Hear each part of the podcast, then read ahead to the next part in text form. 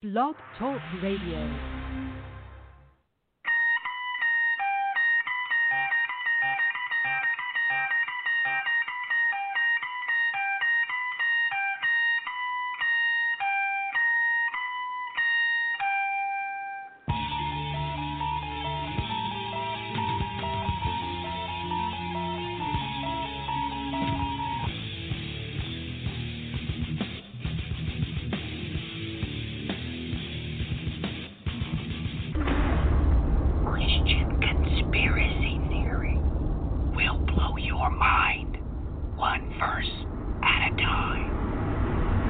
Welcome, ladies and gentlemen. Welcome to the program. We are your hosts, Aaron and Matthew Miller. Tonight we are going to discuss the Reshea Project. This project, as chronicled in Zechariah, the fifth chapter, goes a whole lot deeper than you would expect. We're going to talk about dimensions that no one could possibly see coming.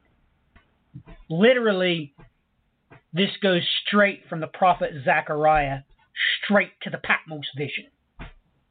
And if you don't have eyes that can see, it will truly mesmerize you.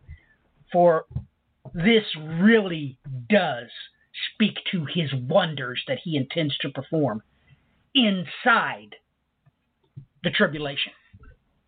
So, with no further ado, Aaron, what's your opening comments on this particular uh, passage?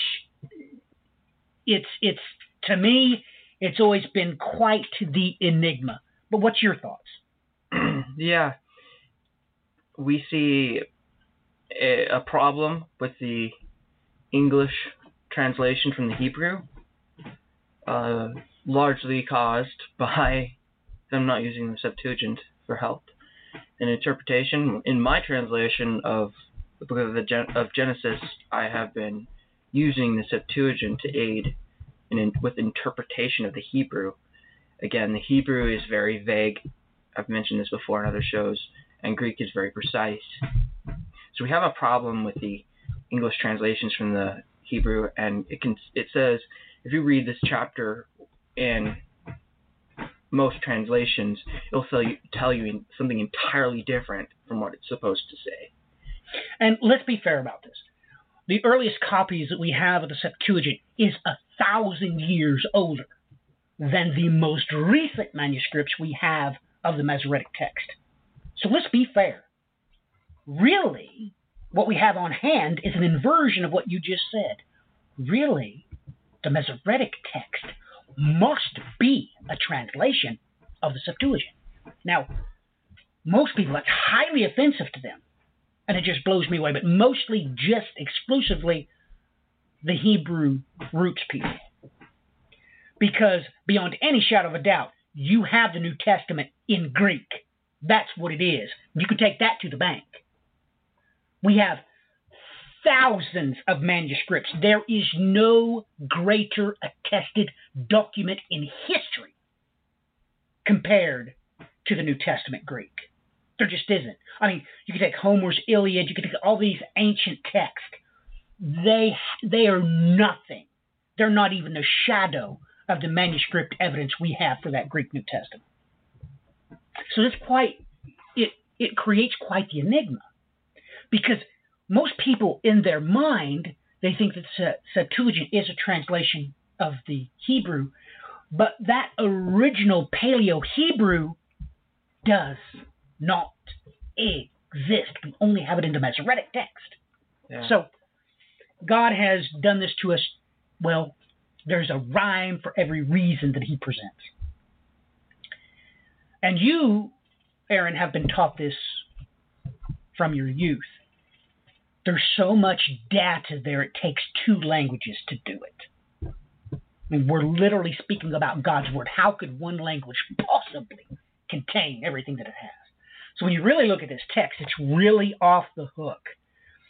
So let's read this first uh, in the traditional sense. We're going to read it out of the web translation. So this is a translation of what the Hebrew states. Now, there's not too much meat to this chapter. It's only 11 verses, but oh my goodness, it is saturated with statistical information.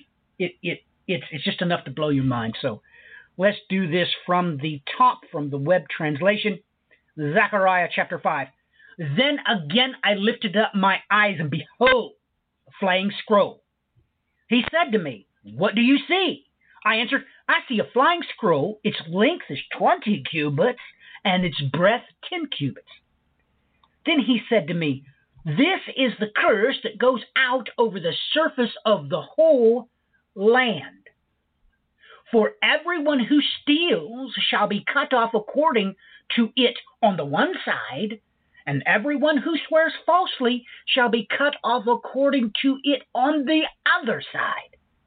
I will cause it to go out, says YHVH of armies, and it will enter into the house of the thief, and into the house of him who swears falsely by my name, and it will remain in the midst of his house, and will destroy it with its timber and its stones. Then the angel who talked with me came forward, and he said, Now lift up your eyes and see what this that is appearing. He said, What is it? I said, It is an ephah basket that is appearing. And he said, Moreover, this is their appearance in all the land, and behold, a talent of lead was lifted up. And this is a woman sitting in the midst of the ephah basket. He said, This is wickedness. And he threw her down into the midst of the ephah basket and threw the weight of lead on its mouth. Then I lifted up my eyes, and behold, there were two women, and the wind was in their wings. Now, they had wings like the wings of a stork. And they lifted up the ephah basket between earth and the sky. And I said to the angel who talked with me, What are these carrying the ephah baskets? He said to me, To build her a house in the land of Shinar. When it's prepared, he will she will be set there in her own place. Wow, Aaron. Off the hook. Opening comments to the Hebrew text. Okay, so we have um, this is where you're going to see some deviance in the, uh, the difference in the Greek text and why it's going to say something so different. It says in the he, in this translation from the Hebrew, um, it says a flying scroll. The next, um, the Septuagint instead says a flying sickle. A sickle is a uh, reaping instrument um, that looks a lot like a scimitar, and it's uh, it's kind of like a sword that um, it's yeah, it's used for uh, harvest. So, and then the other differences you're going to see in the two translations, so that this translation from the Hebrew will say um, uh, there are two sides mentioned here on the on this scroll, but instead in the in the um, Septuagint version it says the it says a, a a sickle that and it says they'll both be used on the same side. So there's not two sides. There's only one side, and we know what that side on a sickle instrument would be. So you're talking about the razor edge on. You're talking about the the, the business end of the sickle, which is is a far cry from it being a roll or a scroll. Correct? Yep. I mean, it's a far cry, but let us be exacting in what we're trying to relay here. The Hebrew translates, well, you call it H440. The whole reason why they're they're calling it that because that does mean a roll or a scroll. However, the Septuagint is using a word that is exactly like it. You just add the hay to it, which creates the feminine. So you have to realize that when you go to uh, H4038, that's the same exact word minus the hay. So this is an easy mix up in the Hebrew to the Septuagint, correct? Mhm. It's very, it's, it's natural. That's what you do if you want to feminize the form of a word. Put that hey on the end, and there you go. So this is being riddled unto us just enough to blow your mind. Because we have serious problems when you want to attribute this to a sickle, don't you? Because of the dimensions. How does this make sense, Aaron? How does it make sense that this sickle was 20 by 10? How does that make sense? Because, uh, for one thing, you've got massive problems trying to depict a sickle with rectangular dimensions. What's your thoughts? Okay, so either you're using you, could use a um the the surface area when we're talking about a uh, I use this in in geometry. You just take the length towards the overall width and then you multiply it by that and you basically have all the area that this thing takes up, but you might not necessarily have, you know, how you know, the the dimensions of the blade itself since it has a curve. So this is basically if you were to set it into a rectangle, that would be the size. So that's that's a possibility. Another possibility we talked about is that these are referring to time. These this, these dimensions are references to time.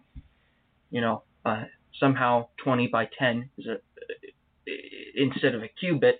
We've mentioned this before in another show. It can be a reference to a measure of time or a unit. And then we have a another concept. It means a span. So you have a field. Okay, you have a field uh, that you're about to harvest, and this sickle is going to go uh, cut down this area of that dimension. So we're talking about how how big the field is. We have 20 measures by 10 measures, and that's basically the size of the harvest field that he's that the sickle is about to go harvest.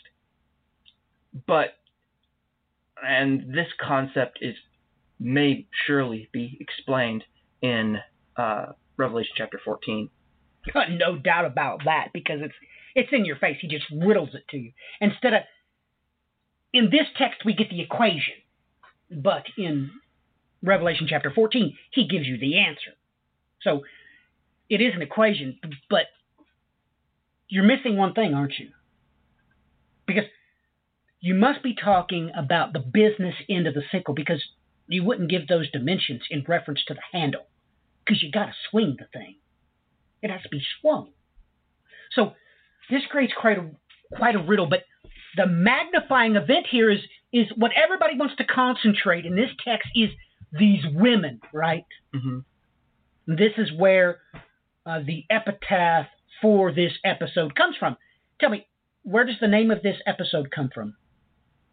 We made we've made reference to this multiple times before, but um, the Reshea project comes from when this angel says, "This is wickedness," and he puts it into the basket. And more importantly, he seals her over with lead. Yeah, the word for wickedness is Reshea in Hebrew, um, and it in this this project is weighed by an ephah. An ephah is a measure of, you know, Once again, we're back to time. Or it's either a time or a dimension, but the magnifying event here is because you didn't have eyes that could see that the Hebrew word, the reason why they translated it as scroll was because it was the Hebrew feminine form of sickle is enough to blow your mind. Aaron, what everybody was failing to see is that this is a feminine sickle. And this is attached to this this woman that is wickedness and these two women with the wind in their stork like wings. Amen. Mhm. Now, the ephah means what in Hebrew? it's a measure of grain specifically. So this is in definitely in reference to that reaping. With this in mind, let's put this to task. No one is expecting us to cover these things, but you have actually put together a family tree for this cloven. Let us be very exacting in what I'm going to deliver. This is actually them trying to get their Moaz. Their, this is the breeding program for their Moaz, their savior for the fallen. Yep. Now- false Christ. This is the false Christ. So his mother is wickedness that is put into this protective stasis. Now, the first thing that blows my mind about the lead, what is so special about lead, Aaron? lead um, is, the most dense material we have and um, can block out radio frequencies, I believe. Radiation, yes. Any type of any type of wavelength, it stops it dead in its tracks. Now, with that in mind, that that makes you take a step back, doesn't it? Because implementing celestial somology, we know about the celestial scapegoat. We've talked about that. I've did multiple broadcasts on it. We have written text that people can consult on. Well, this sign of the Son of Man and this celestial scapegoat. So, backing off from that, we have to realize that would this possibly hinder the angelic from being able to detect it? We don't know. One thing is for sure it seems like this is an extraterrestrial relocation, and this most assuredly has something to do with the book of Obadiah beyond any shadow of a doubt, because you have in the opening uh, diatribe, once the report is given, that it is amazing that this nest is mentioned in the stars. I will direct everybody to Obadiah uh, verses uh, four, one. four and five. Chapter 1, verses 4 and 5. Well, that must be the case because there's only one chapter in Obadiah. Uh, though you build high like an eagle, though you set your nest among the stars, from there I will bring you down, declares the Lord. This is quite possibly an extraterrestrial relocation that these two cloven, and the only thing I can come up with is they are protecting the mother of the Antichrist. They're protecting the, well, the Moaz of the fallen. Well, I disagree. What what they come, most specifically, they've come to do is to carry her away. And so, um, in our in our um, in this family tree that I put together, I mean, I, I found that these two women given names in Ezekiel 23,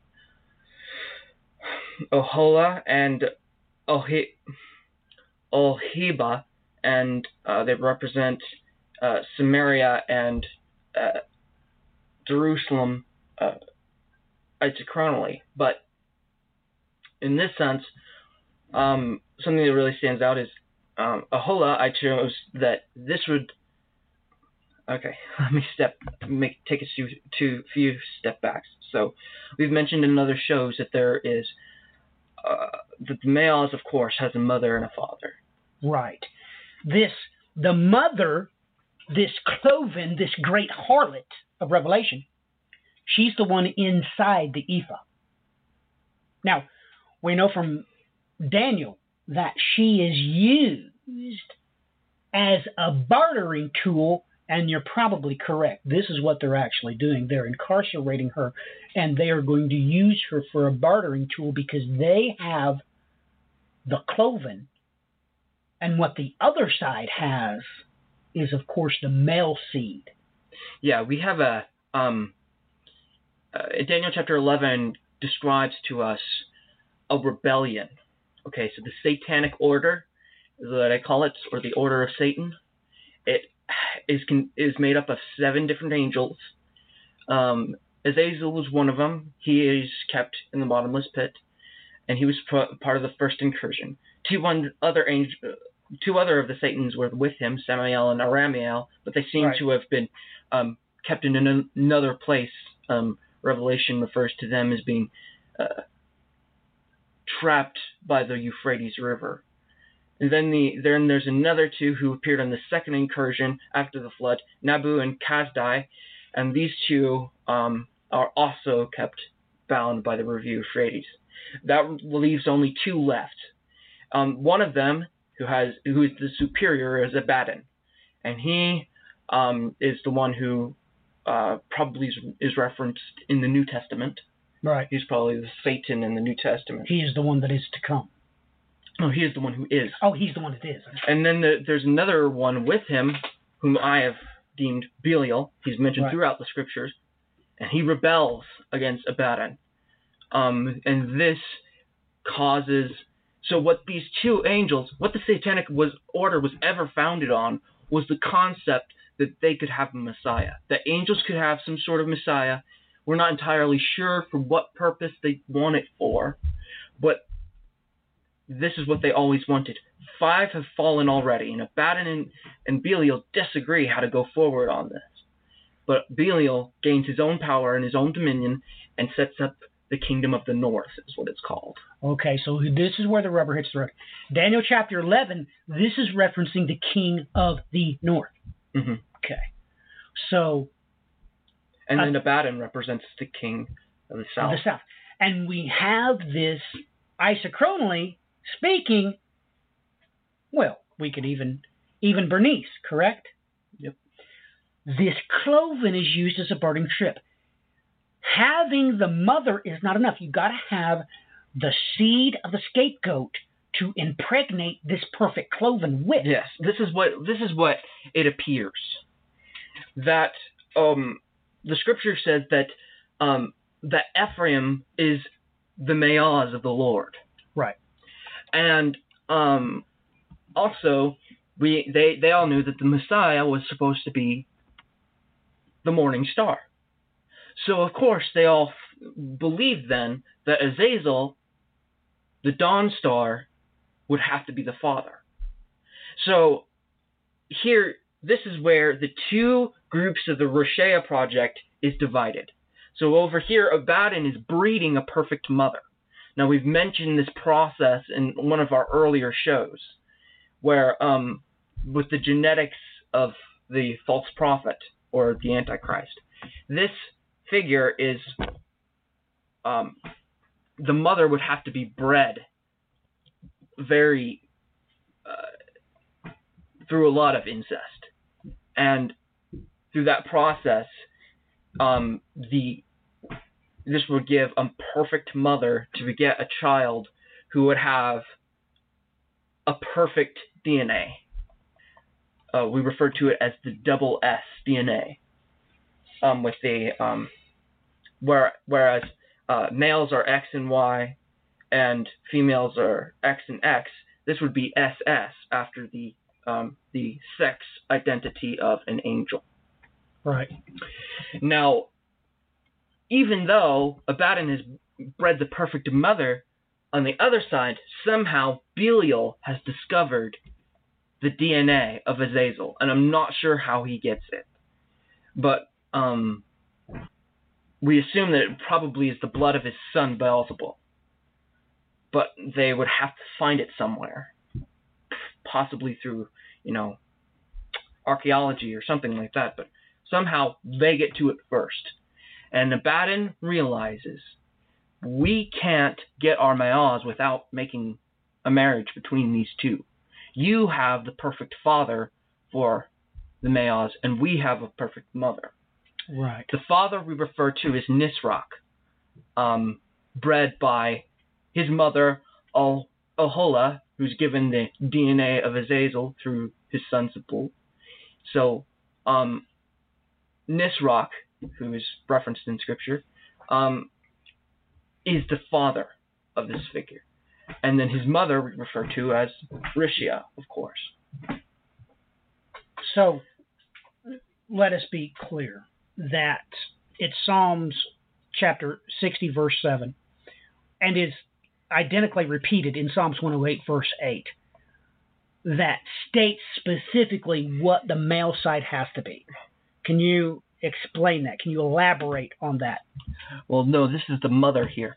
Um, is is the Ephraim also is the helmet of my head. That word for helmet is, of course, meaz. So, um, and also the word for head is rosh, of course, which also can refer to a leader of a sort. Right. So, um, the mother, of course, would have to have the human genetics for him. Right. And his human genetics is Ephraim. This is why he's called Messiah ben Joseph.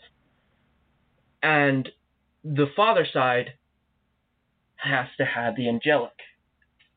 This is basically, I mean, if you were to take this into Greek mythology, it's perfectly described with Uranus and Gaia. Uranus representing Right. heaven and Gaia representing earth. Earth, this symbiotic entity. This is the whole purpose, is to create symbiosis. It's the, it's the perfect symbiotic organism between the angelic and the human. Which is why Zechariah chapter 5 would go out of its way to say, when they pick up this ephah, these two men pick up the ephah and carry it between earth and heaven. This would be the perfect representation for that. Now, we can pause there just for a minute because we got in pretty heavy debate the other day. This thing really makes sense if this really was they had been taken to the celestial scapegoat.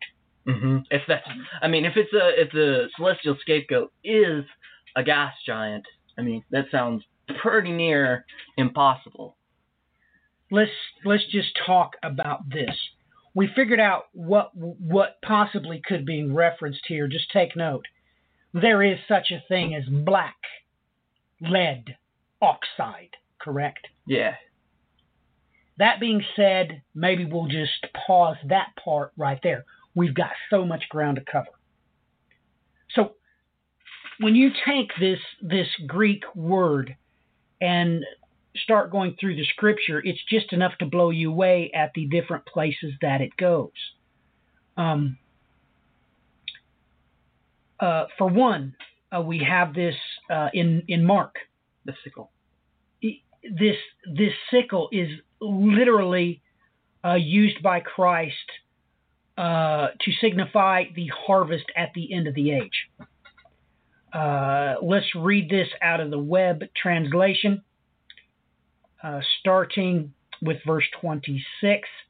The kingdom of God is as if a man should cast seed on the earth and should uh, sleep and rise night and day, and the seed should spring up and grow he doesn't know how.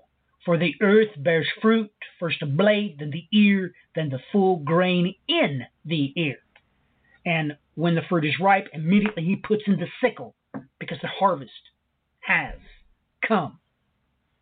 Now, we're going to talk a little bit here. Uh, you realize that, Aaron, um, this thing is used repeatedly in Revelation chapter 14. It's in 14, 15, 16, 17, 18, and 19. Sickle is all over this place, but when you look at the text, you're like, hold on a minute.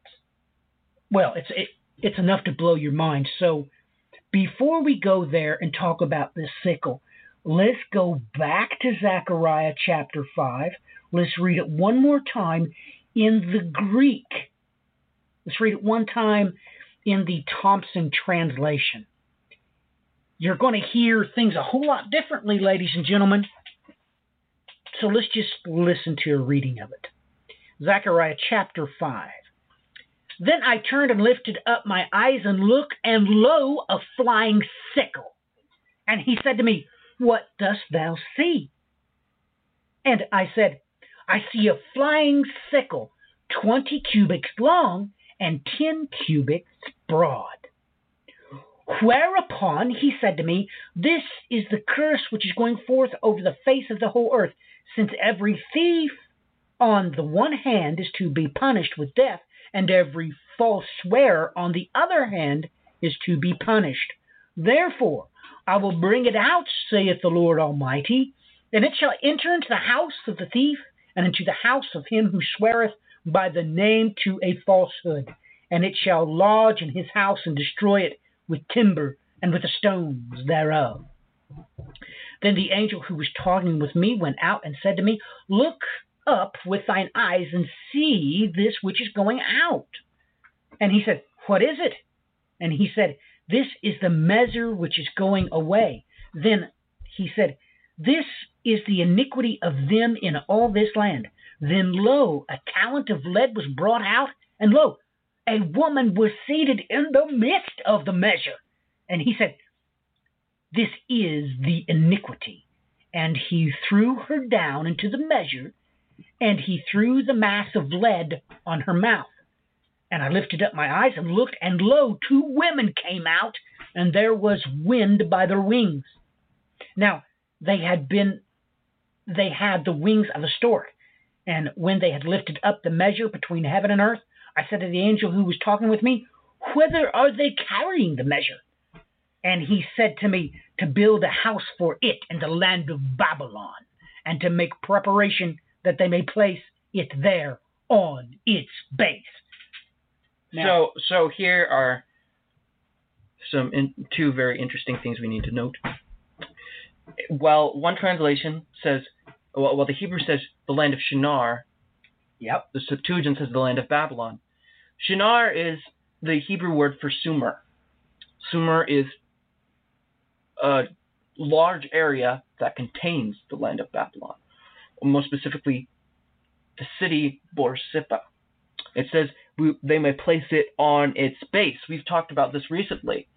The With Nebuchadnezzar. yeah, Most we- appropriately, Nebu comes, that, that name is, of course, from this fallen from the second incursion.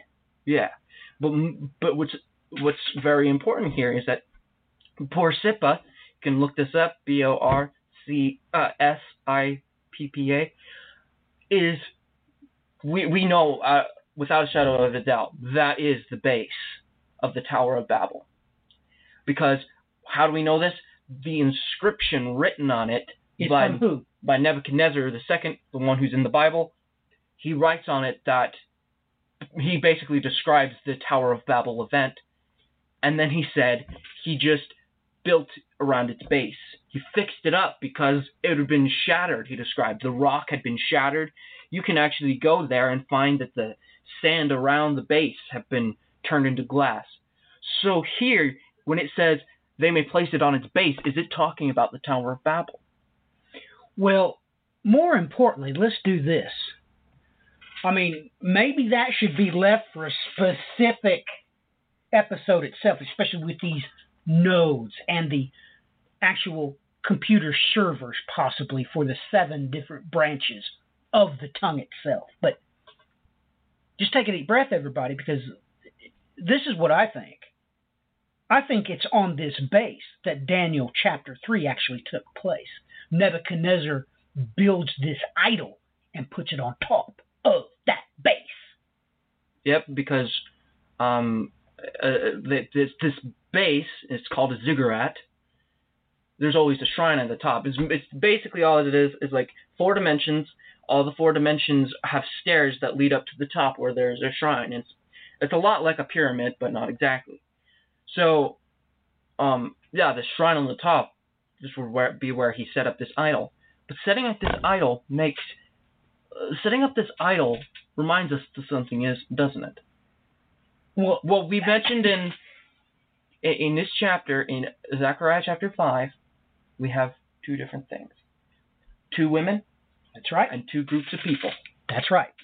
And mid- the first group of people is the ones who steal, the thief, The thief. and then the ones who swear falsely is the second group. This event is described in Judges. It is just before we go there, okay, let's give the backdrop. Let's take another backdrop, Aaron, and I don't want to spend too much time on it. You need to hook up Daniel chapter 3 and the image of the beast. And you could put in the place of Nebuchadnezzar the false Assyrian prophet. Now, that being said, let's go back to Judges. What are you talking about? Since when is some idol stolen, and since when is what are you talking about? Uh, okay, in the latter chapters of Judges, um, it refers to how a man named Micah, uh, probably not the same prophet, of course, but this Micah from Ephraim tells you he represents the bloodline of Ephraim. He builds an idol, and he gets an, a Levite to be his priest. So it appears to me this man tries to make an idol of the Lord. And that is exactly what's described in these, well, the final three Yeah. chapters. I mean, and I've and I've thought about this myself. God commanded that no one make an idol. But then when you think, well, what if it's just about God? What if it's an idol of God? But he still never wanted it. he still never wanted it. Because then you start you start worshiping an image and not him. And what does that tell you? These people, this Micah was swearing falsely to God. But he's trying to make an idol that represents the Lord, but is not. Well, let's take a look at the very first verse. Judges chapter 19.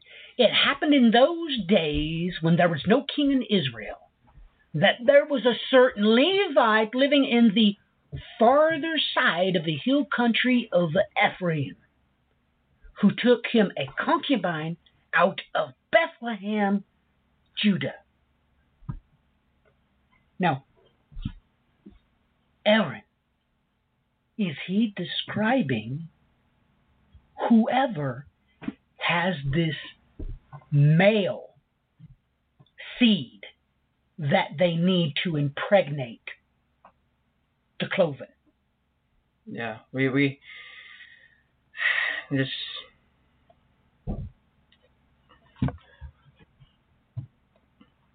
so this starts in Judges chapter 17 and moves to uh, chapter 18. In 17, this this idol is made. Right. Where is it made? The same exact place we just described. There was a man in the hill country of Ephraim whose name was Micah. Yeah, this man, this Ephraimite, he gets a Levite to be his priest. Yes. Now look, if you can't see these two cloven all over it, I, don't, I, I can't help you. Verse two, he said to his mother, "You don't realize that this is a harlot orchestrating this whole thing." We of course also know of Adagope, the queen of Babylon. This woman is orchestrating the whole thing, correct? So when you put these up on the board and start going down the line, oh my goodness. So why don't you talk about the Alexandrian kingdom, isochronally speaking? What is Daniel chapter 11 talking about here? Punch in the names into the proper locations on the timeline. Let's start with that. So, so what do you think is going on, literally speaking? Give us the event horizon as to what God is is is chasing after here, per isochronal eschatology, per the book of Ecclesiastes, where it says that the Lord chases after what's been. Where does this all begin? So, um, Ezekiel chapter 23 mentions the two women, and it says they're the daughters of the same mother. And um, in in in this isochronal event in the future, this refers to this mother means the satanic order. But in in the past, as we go in the past, it meant the Alexandrian kingdom. After Alexander died, it was divided um, among his generals. The biggest of them were the king of the south, which was the Egyptian kingdom, and then the king of the north, which was the Babylonian kingdom. And we have, um, uh, so in this story, the Reshea represents Bernice. She was given to Antiochus II Theos. And um, they had a son named Antiochus. Antiochus had formerly been married to a woman named Laodice. She murdered, it is believed that she murdered her husband, but afterwards she murdered Bernice and Antiochus. This caused war because Bernice's brother, Ptolemy III, um, comes to avenge her blood. And the um, Laodice has her son, uh, Seleucus II, become king. And this is uh, basically the war that goes on. So this event is described in Daniel chapter 11. But if we take this to an isochronal level, um, Antiochus II Theos is Nisroch in this area, and Bernice is Reshea. Laodice, I've given the name Lilith. She's referenced as becoming, setting her nest in Babylon. In direct reference, once again, this is this the same nest that Obadiah tells you is in the heavens, and it's brought to where? This nest is brought to Babylon, correct? hmm Look up the verses, ladies and gentlemen, for Lilith in the Bible. It'll take you right to where you need to go. Yeah, Isaiah Isaiah chapter 34. So, and then I call the son of Nisroch and Lilith Shishak. Shishak. This is this is using the um, Atbash cipher. It is an inversion of Babel, the Hebrew word for Babylon.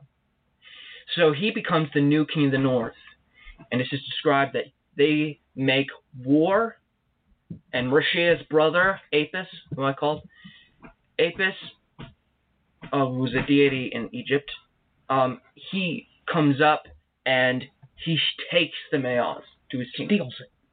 Yeah, this is the thievery event, um, which tells you who's a little bit of who is who Right.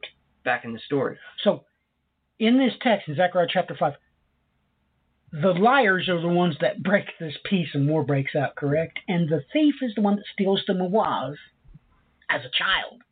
Yes? Yep, Okay, continue. this infant Mayaz is in the possession of Apis for a while. Um, this is mean that this means that Abaddon side has the upper hand. Nisroch is seems that he is murdered or something, but Shishak rises in his place and he comes and he keeps fighting against the king uh, against Apis to get the child back. He fails multiple times. Eventually, he gets it back, and by that time, Shishak it doesn't mention what happens to him, but he disappears, like he dies or something. And then a new one shows up, an oppressor, in his place. Maoz shows up. This is when he's full grown. He steals it, the kingdom, by intrigue. By intrigue.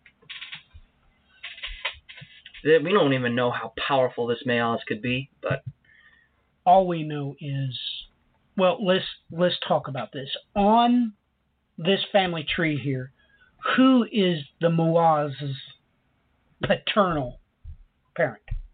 You're saying that's Shishak? the paternal parent is Nisroch. Is Nisroch? Nisroch had two children, one by Lilith, formerly. A divorce was uh, took place because, of course, they're like. So Nisroch is um. Belial's side is like, let's marry her him to this woman. But They all knew that Lilith wasn't the perfect mother. So they give her she Lilith is also called the daughter of women later in the chapter. But Nisroch divorces her and marries Reshea and has the males. and has the males. So this is what we're looking at. They can have their Nisroch all they want to. And this is which sides? Which of these two angels is on this side who has Nisroch? Nisroch is under Belial's That's right. The king of the what? north. The north. They can have their uh, iron seed all they want to. You can you can mate till the cows come home. You can have ten hundred male children. You don't have the right genetics. You've got to have the perfect female. You've got to have that cloven. You've got to have Reshea, which is in the in the hands of who? The king So- of the south. this Daniel chapter 11 is just describing celestial events. It's describing angelic events, and this is the satanic civil war. And they come together with a peace treaty to make their Maoz. Now, all that being said, we got to take the next step.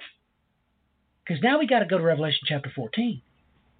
But you have to keep all these things in your back pocket because it's going to blow you away. It's literally going to blow you away. Now, should we read this in the web or should we try the Thomson's translation? What What do you think, Aaron? Let's go web. Okay. This is all about the reaper. So go to Revelation chapter 14 and verse 14. But take note, the word for sickle here is in verse 14, 15, 16, 17, 18, and 19. The only time it's not used is when the dimensions are given in the final verse, verse 20, which he's obviously doing that for a reason. Starting with verse 14 I looked and behold, here we go again. Does nobody else realize that this is exactly what happened with Zechariah? Correct? The angel keeps telling, hey, look over here. Hey, look over there. All right, let's let's do this. Sorry for the interruption. I looked and behold a white cloud, and on the cloud was sitting like a son of man, having on his head a golden crown, and in his hand a sharp sickle. Another angel come out from the temple, crying with a loud voice to him who sat on the cloud, Send forth your sickle and reap, for the hour to reap has come, for the harvest of the earth is ripe. He who sat on the cloud thrust in his sickle on the earth, and the earth was reaped. Another came, another angel come out from the temple which is in heaven. He also had a sharp sickle. Another angel come out from the altar, he who has the power over fire. And he called with a great voice to him who had the sharp sickle, saying, Send forth your sharp sickle, and gather the clusters of the vine of the earth, for the earth's grapes are fully ripe. The angel thrust his sickle into the earth and gathered the vintage of the earth and threw it into the great winepress of the wrath of God. The wine press was trodden outside the city, and blood came out from the wine press even to the bridles of the horses as far as 1,600 stadia. So, absolutely off the hook. Now, some translations put that a little bit differently. Let's try the New American Standard Bible. Of course, it says for a distance of about 200 miles. The first thing you realize is in Zechariah, we're given two dimensions, right? 10 by 20. That's the equation. 10a plus or times 20a equals 200. You're just given the whole equation here. Now, first off, you want to take note that it said it, it was very particular how, how it put sending forth the sickle as if it was flying. Uh, verse 18 Send forth your sharp sickle. So there's two reapings referenced here. Definitely One two like reapings. from one is like from the one like a son of man. Another one is from one who comes out of the temple from heaven. Yes. So there's two temples referenced here. So is in verse 15 is the first one from the earthly temple and the other one from the heavenly temple. Because the first one in verse 15 doesn't describe it coming from heaven specifically. Right. And eh, I'm sorry, but you have to, you know, I, I'm forced to go to Isaiah chapter 24, where it says, The kings of the earth and their princes are gathered together in a cage. So that's the first thing we, we need to point out. This very well could be talking about uh, the humans on earth, their leaders, and then these angelic princes is for the second harvesting. This is what could be at play, but I think not. And I think not for uh, a very good reason. When we go to uh, Matthew, uh, the 13th chapter, he talks about this all of the time. It's literally interwoven into several uh, of the parables. Uh, it's off the hook when you uh, read it uh, because there is, uh, well, a parable of the tares and a parable of the mustard seed.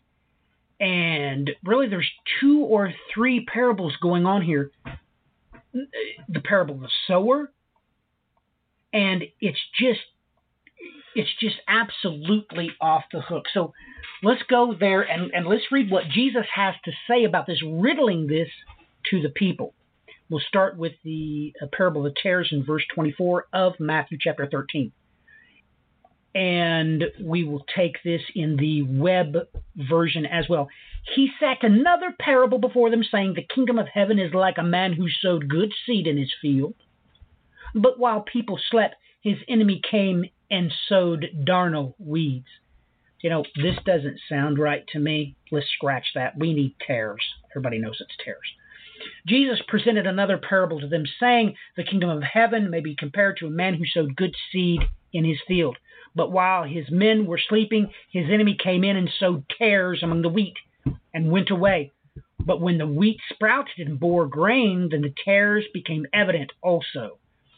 The slaves of the landowner came and said to him, Sir, did you not sow good seed in your field?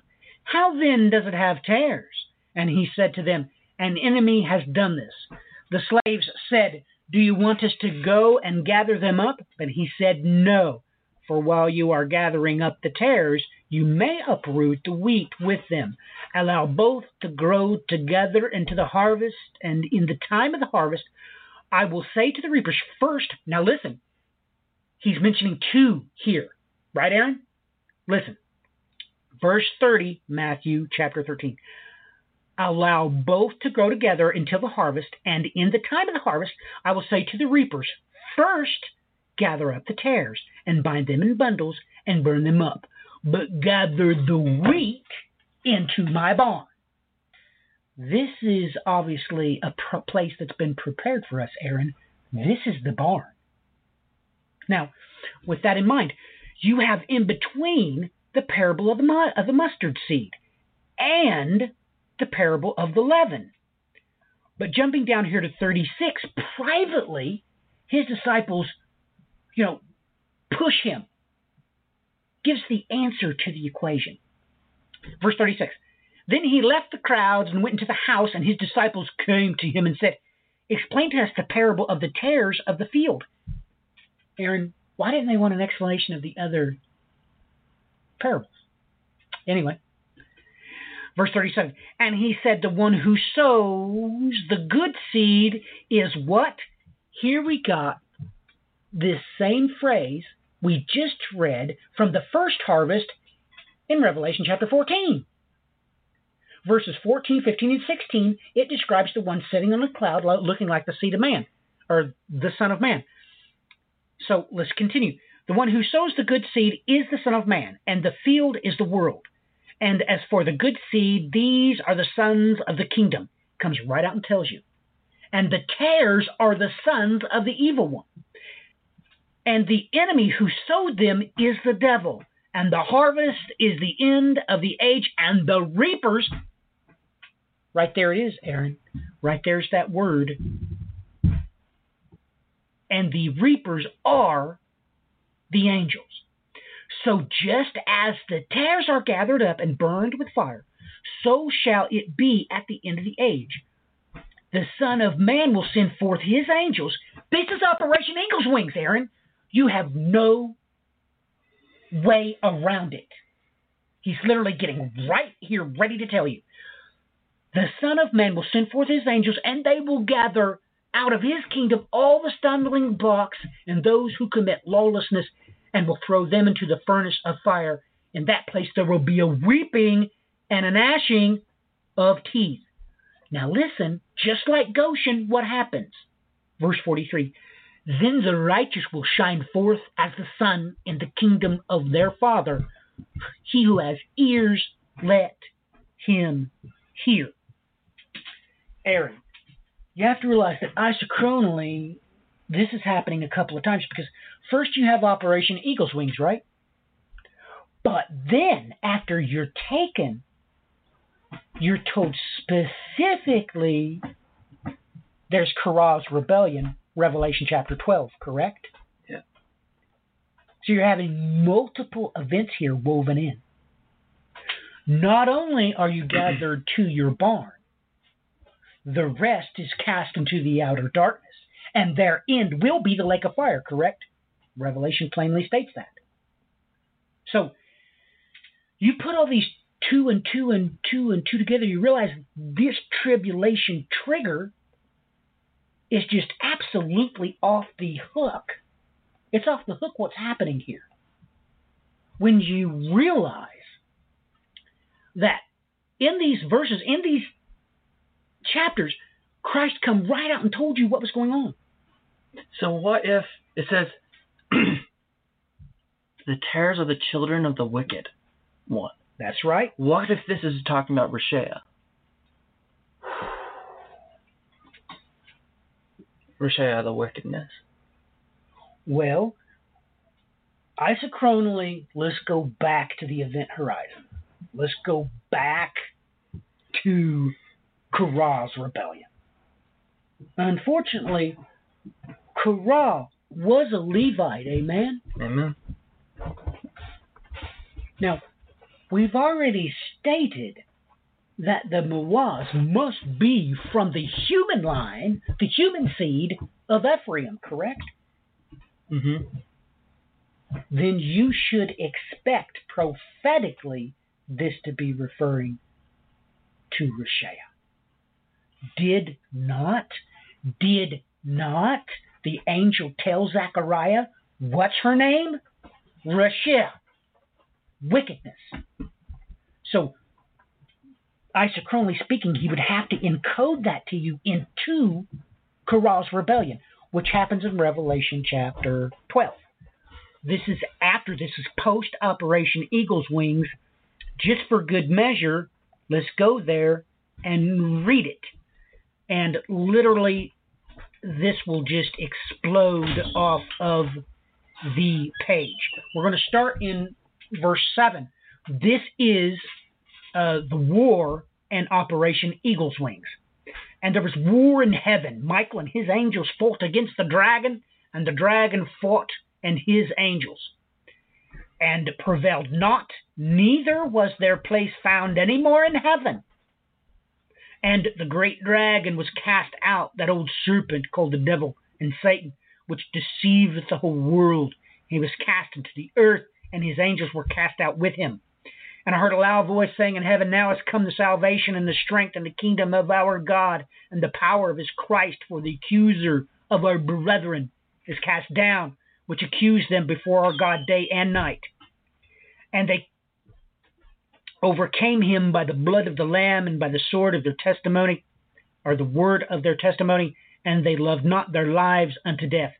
Therefore rejoice, ye heavens, and ye that dwell in them. Woe to the inhabitants of the earth and the sea, for the devil is come down unto you, having great wrath, because he knoweth that he hath but a short time. And when the dragon saw that he was cast into the earth, he persecuted the woman which brought forth the male child. And to the woman were given two great, the wings of a great eagle, that she might fly into the wilderness into her place. This is a place prepared, uh, where she is nourished for a time, times half a time from the face of the serpent. Here we go. Here are these tares inside the barn. And the serpent cast out of its mouth water as a flood after the woman, that he might cause her to be carried away in the flood. And the earth helped the woman, and the earth opened her mouth and swallowed up the flood which the dragon had cast out of its mouth. And the dragon was wroth with the woman and went to make war with the remnant of her seed, which keep the commandments of God and have the testimony of Jesus Christ. Here you have it, lock, stock, and barrel. After Operation Eagle's Wings, you still have to go through Korah's rebellion. And just like what happened in Korah's rebellion, you'll take note the same event happens back in the book of Numbers. There's absolutely no way around it. You have to take note that what happened was, and you'll take note that here the 200 is again in verse 2 with the 250 princes. Um, most notably, uh, it takes note here of the men of renown.